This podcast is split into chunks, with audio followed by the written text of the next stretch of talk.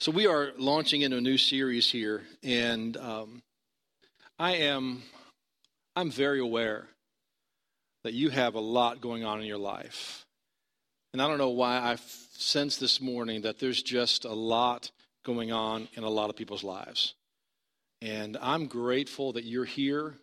And I hope some things that are said today, or maybe it's already been taken care of, and, and you feel better connected to the Lord and, and, and his presence in your life, and that you've already been glad that you were in the house of the Lord this morning.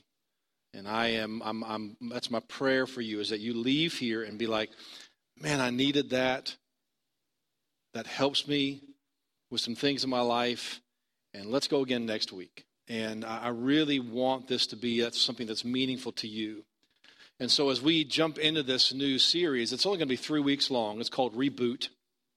And the, the, the thought is that here we have, you know, summer's over. And that just hurt me to say that a little bit. But like we're we're getting into the fall now. Kids are back in school. We're getting into some rhythms. We uh, most of our vacations are probably over with. And I think that because we're getting back into the rhythm of life, what I'd like to do is I'd like to speak into what that rhythm needs to look like a little bit. I'd like to kind of create a little aha moment for you today. Like like okay this is what my life needs to be like. This is what god's viewpoint is for the life that i am living. So we're going to go into this three week series and we're going to cover three different words. The first one is review and that's what we're going to cover today. We're, we're going to look back just a little bit maybe just our immediate past. How'd our summer go? How has this year been so far Maybe you need to go a little bit further back than that. Like, what track am I actually on here?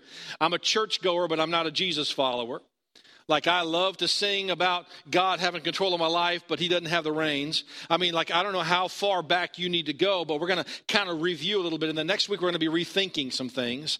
And then we're going to hit the restart button on the third week. So, what I'm hoping that is accomplished is that there's a few aha moments for you this series, and that it helps gain direction and kind of helps you establish a rhythm for you and your family that is something that's God honoring and that just does you a lot of good. Just as a side note, October 19th is Evaluate Your Life Day. Put it on your calendar. So you have until then. But the idea is like, okay, so someone actually thought it would be a good idea to have a day where we just evaluate our life. And October 19th, I guess, was as good as any. It's a Thursday, which is a weird day. But anyway.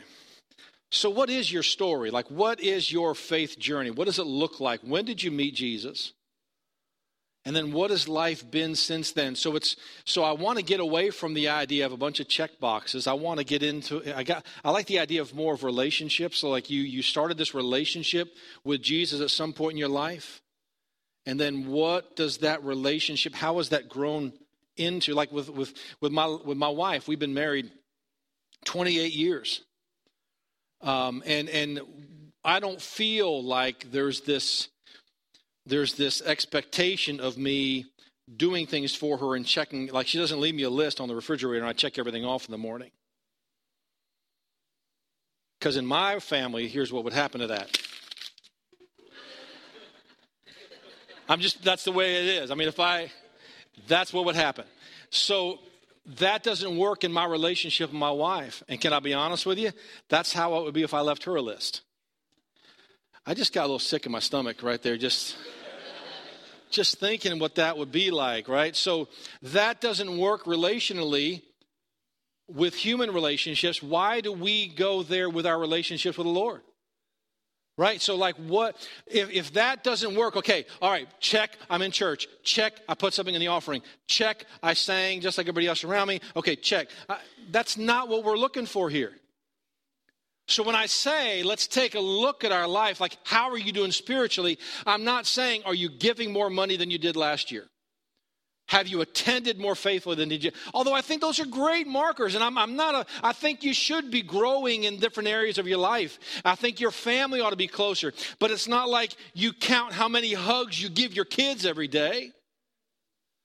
So if we're in relationship with Christ, how do you measure that? How do you quantify what growth looks like? So, when did your relationship begin? How is the progress coming along? Do you feel closer? Is he able to communicate with you in such a way that you respond and you're like, okay, I got it. All right, that needs to change.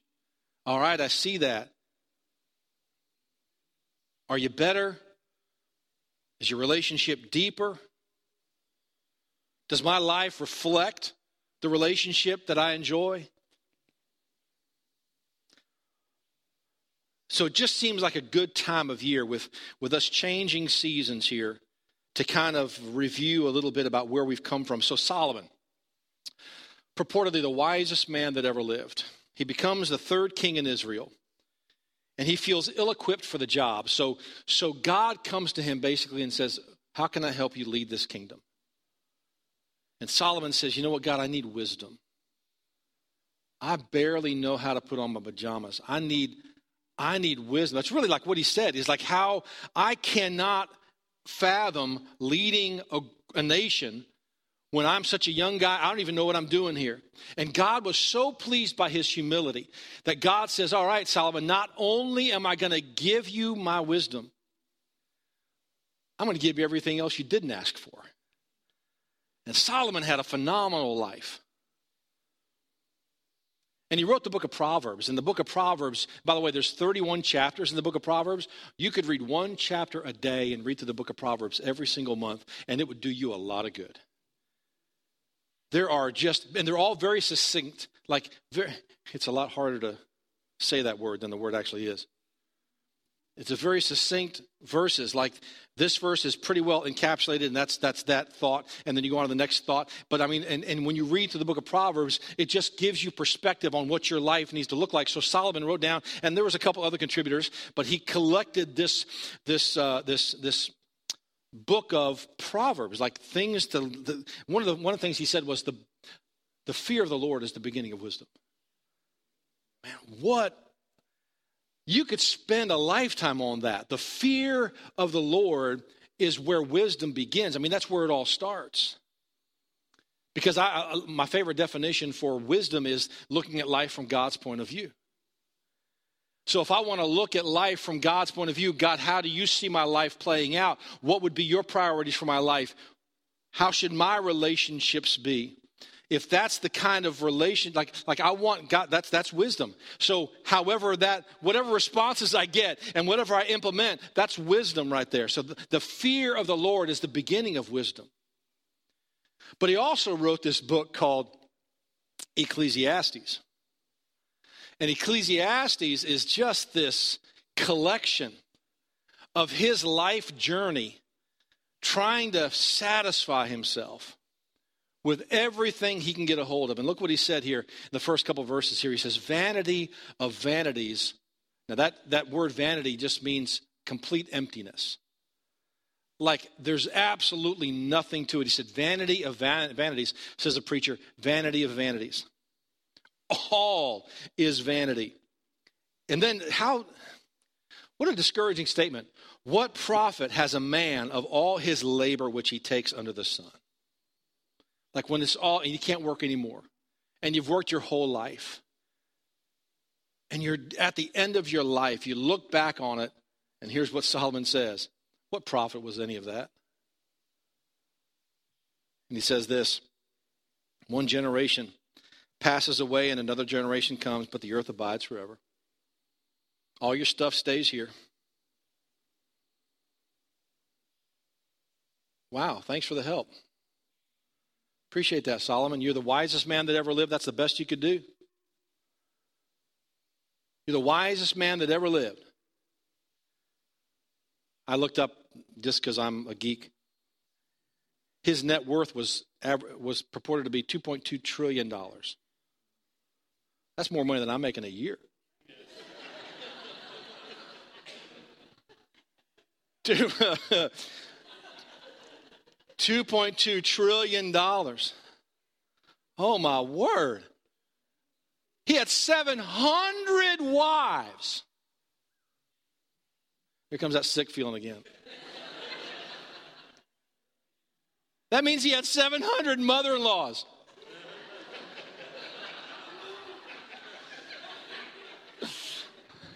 He had 300 concubines. Are you kidding me? That's as far as we're going. But it's like there is, he, he experienced as much as you possibly could. He, if you read through the book of Ecclesiastes, it's a great read because it, he just goes, This is everything I've tried in my life. I have tried everything. There was, he actually said this there is nothing at all I withheld from myself.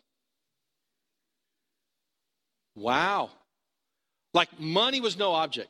There is nothing I withheld from myself. And he gets to the end of his life, and here's what he says it's all empty. It's all empty. You die. All your stuff stays here, and then another generation comes up. Not very encouraging. But in his review of his life, that was the conclusion. Now, there's, there's something to keep in mind here. So, the book of Proverbs was the type of reasoning where it just puts it right out there and you learn the lesson because it's very clear and, and, and well stated. In the book of Ecclesiastes, you learn the lesson just the opposite way. So the truth at the end of the book is what comes out after you read the whole book. So here's the last two verses. So he does this reasoning where he shows you all of his frustration, but then you come to this incredible conclusion. He says this Let us hear the conclusion of the whole matter. Fear God and keep his commandments.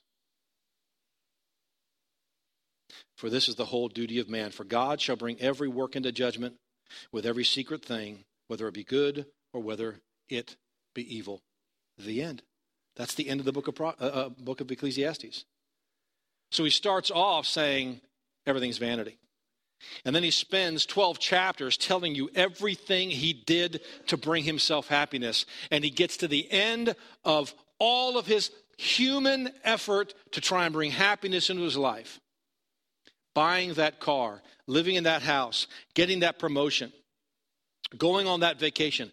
Everything he could think of to do, he did not withhold anything from himself. And he gets to the end of it all and he says, Let me tell you what the whole conclusion is. This is my this, here's, here's, the, here's the summation of my entire life. The wisest man that ever lived, fear God and keep his commandments. So here we are at a new season of the year, literally and figuratively. And we're getting our lives back into rhythm. So here's the big question How does my life compare to the life God envisions me to have? And I know that's a loaded question, right? Because it's like, how could I ever live up to that? But to me, it is a great way to frame a conversation. So I think we need to go here. I think we need, I think it's just a good time. So I'm going to review my life a little bit. Maybe you're just going to go back over this summer. Maybe you're going to go back to the beginning of the year. Maybe you're going to go back to your recent future. I don't know. But how does the life that I'm living right now, how does my life compare to the life that God envisions me to have? That's wisdom. Does my, li- does my life look more like Ecclesiastes chapter 1, or does it look more like Ecclesiastes chapter 12? So I want to encourage you before you move on into this new season of life that you take a moment to review. So let me give you three essential actions for life review. The first one is this take time to reflect and listen. Now, boy, that, that, I know that seems so passive, but that's the most difficult thing in my whole sermon. We love busyness. But we need to pause. Let me tell you how hard it is. My challenge to you this week is to take five minutes every day and do nothing. I heard that, right? I mean, nothing. Your phone is not even near you. Five minutes to just sit there and breathe and be. I think it's probably the hardest thing for us to do. Because busyness means importance. If I tell you I'm really busy, it makes me sound like I'm an important person. I'm just, I'm, yeah, oh, how's God? Oh, man, busy, man, busy. A lot of people need me. I'm busy. We're busy. And we are so busy that we, we don't, we can't imagine doing nothing for even five minutes. Pause. Mark chapter 6, verses 31 and 32. Jesus is talking to his disciples, and he says this And he said unto them, Come ye yourselves apart into a desert place. I love this, and rest a while. Now, that word rest is not like, it's not like go to sleep rest. Here's what it actually is it means to cease movement,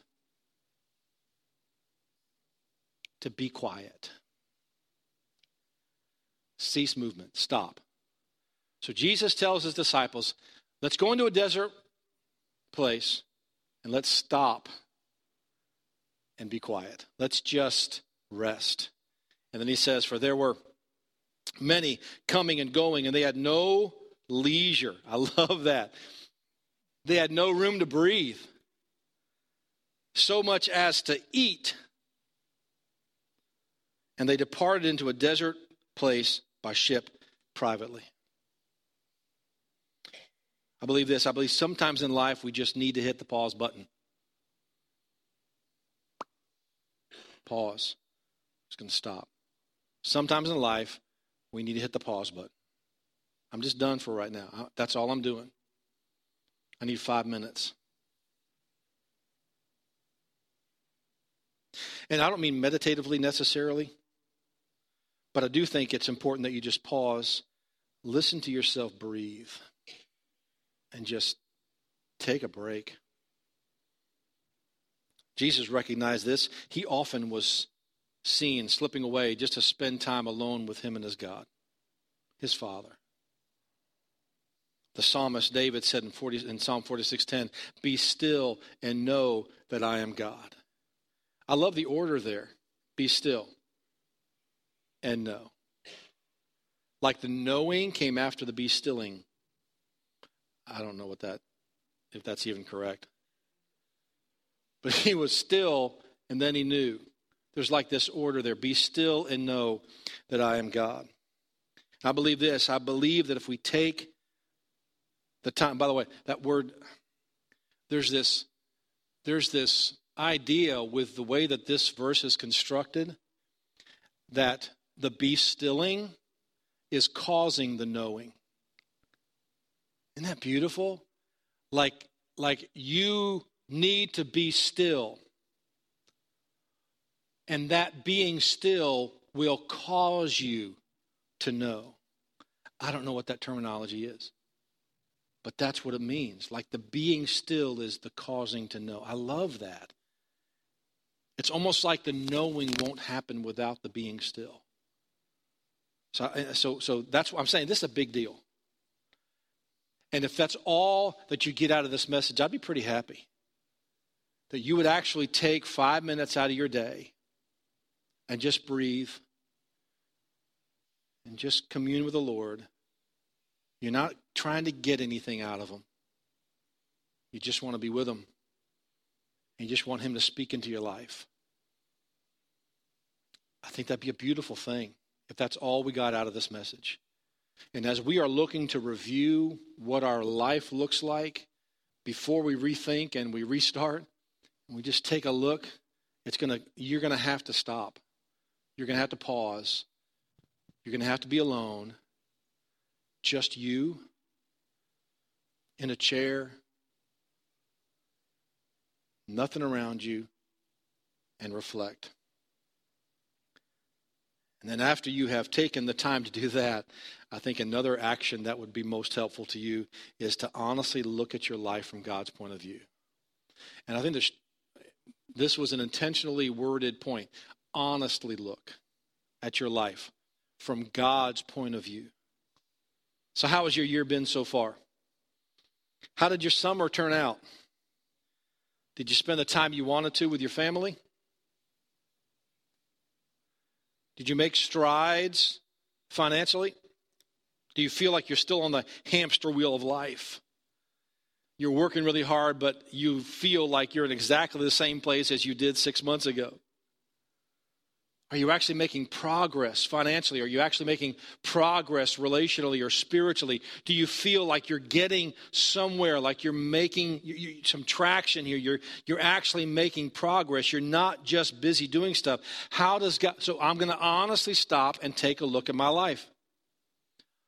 We have a hard time being honest with ourselves.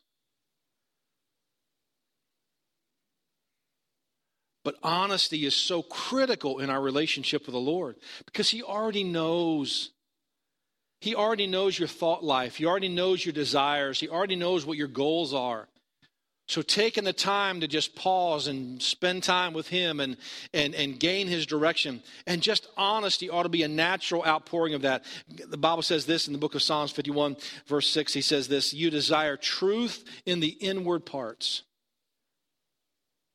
Like when we dig down deep inside of you and the smiles are gone and the back slaps are gone.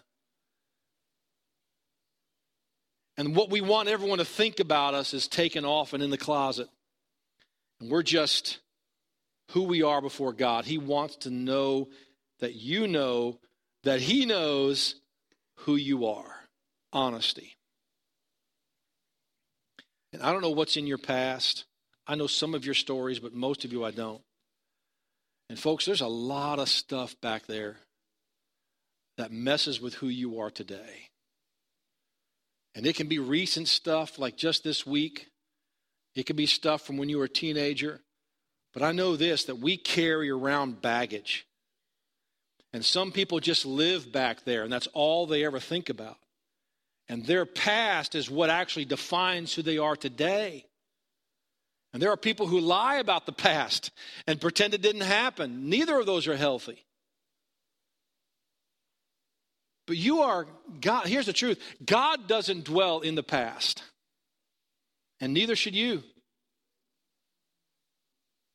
God's ready to move on. God's ready to heal. God is ready to, to do a good work in your life. God is not living in your past, regretting mistakes that you made.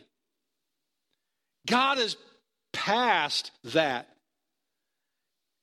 God is right here. Now that that helped form who you are today and that happened and it had an impact positively or negatively, but that is in the past.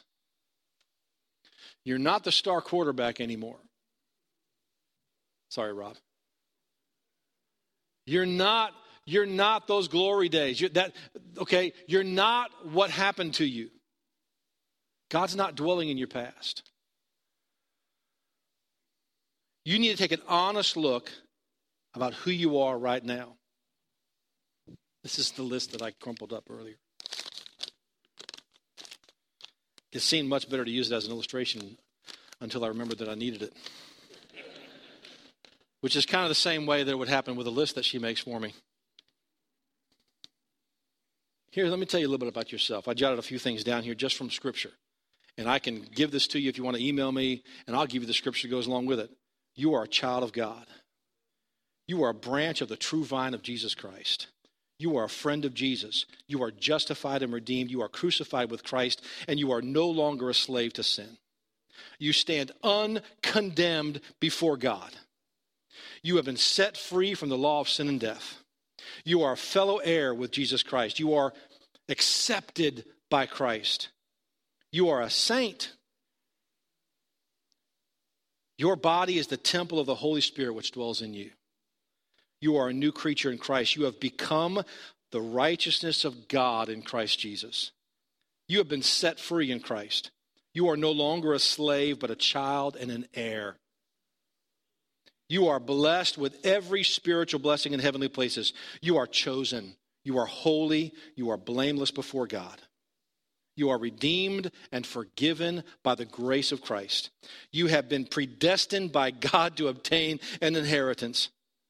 You have been sealed with the Holy Spirit of promise. You are seated in the heavenly places with Christ. You are God's workmanship, created to produce good works. You are in dark you were in darkness, but now you are in the light of the Lord. You are a citizen of heaven. You have been made complete in Christ. Your life is hidden with Christ in God. You have been chosen of God and you are holy and beloved and you are loved and chosen by God. That's who you are. And that's who God sees you as. So your past happened. Your past is the past. And God is more concerned with who you are right now. So, yeah, God doesn't dwell in your past, and neither should you. But God does have an opinion about your life right now. And however that affects who you are, let's work on that. Let's walk through that together. But understand that God knows that happened. And I don't know why it happened. But this is where we are right now. So, how does my life look now from his perspective? what, so, what is working for you and what's not, right? What needs to change? Be honest about where you are and what God's point of view is. And lastly, thirdly, be willing to learn and respond. For some of you, this is probably the hardest part. Because some of us are very opinionated about life.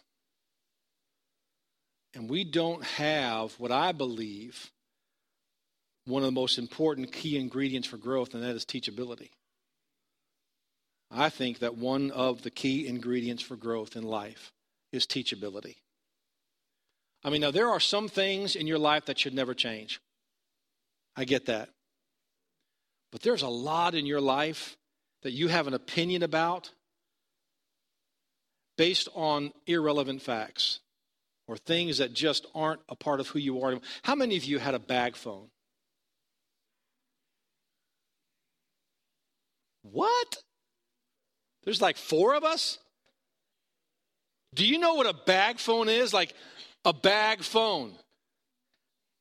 I'm telling you, what's so funny is like the young people are going, a phone and a bag. What? A bag phone, yeah. It was a phone that was about that big that went into a cradle in this case that had Velcro on it, and it had a strap that went over your shoulder and you carried it around with you and you could put it in your car, plug it into your lighter. It was a bag phone. That's what we called it. And you were all that. You had money growing out your ears if you owned a bag phone or your work paid for it. A bag phone. You try and talk to somebody now it, that's irrelevant information. This is like stronger than the first computer I ever bought. I'm serious. Like, I remember buying my first home computer from Dell, I financed it. I financed our home computer. Dial up? Oh, God help us. That, that horrible sound dialing up. You're waiting for a picture to load.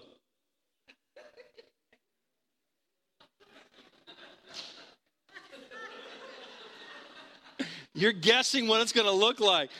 Come on. We are so much, that is such irrelevant information now. And so are so many of your opinions.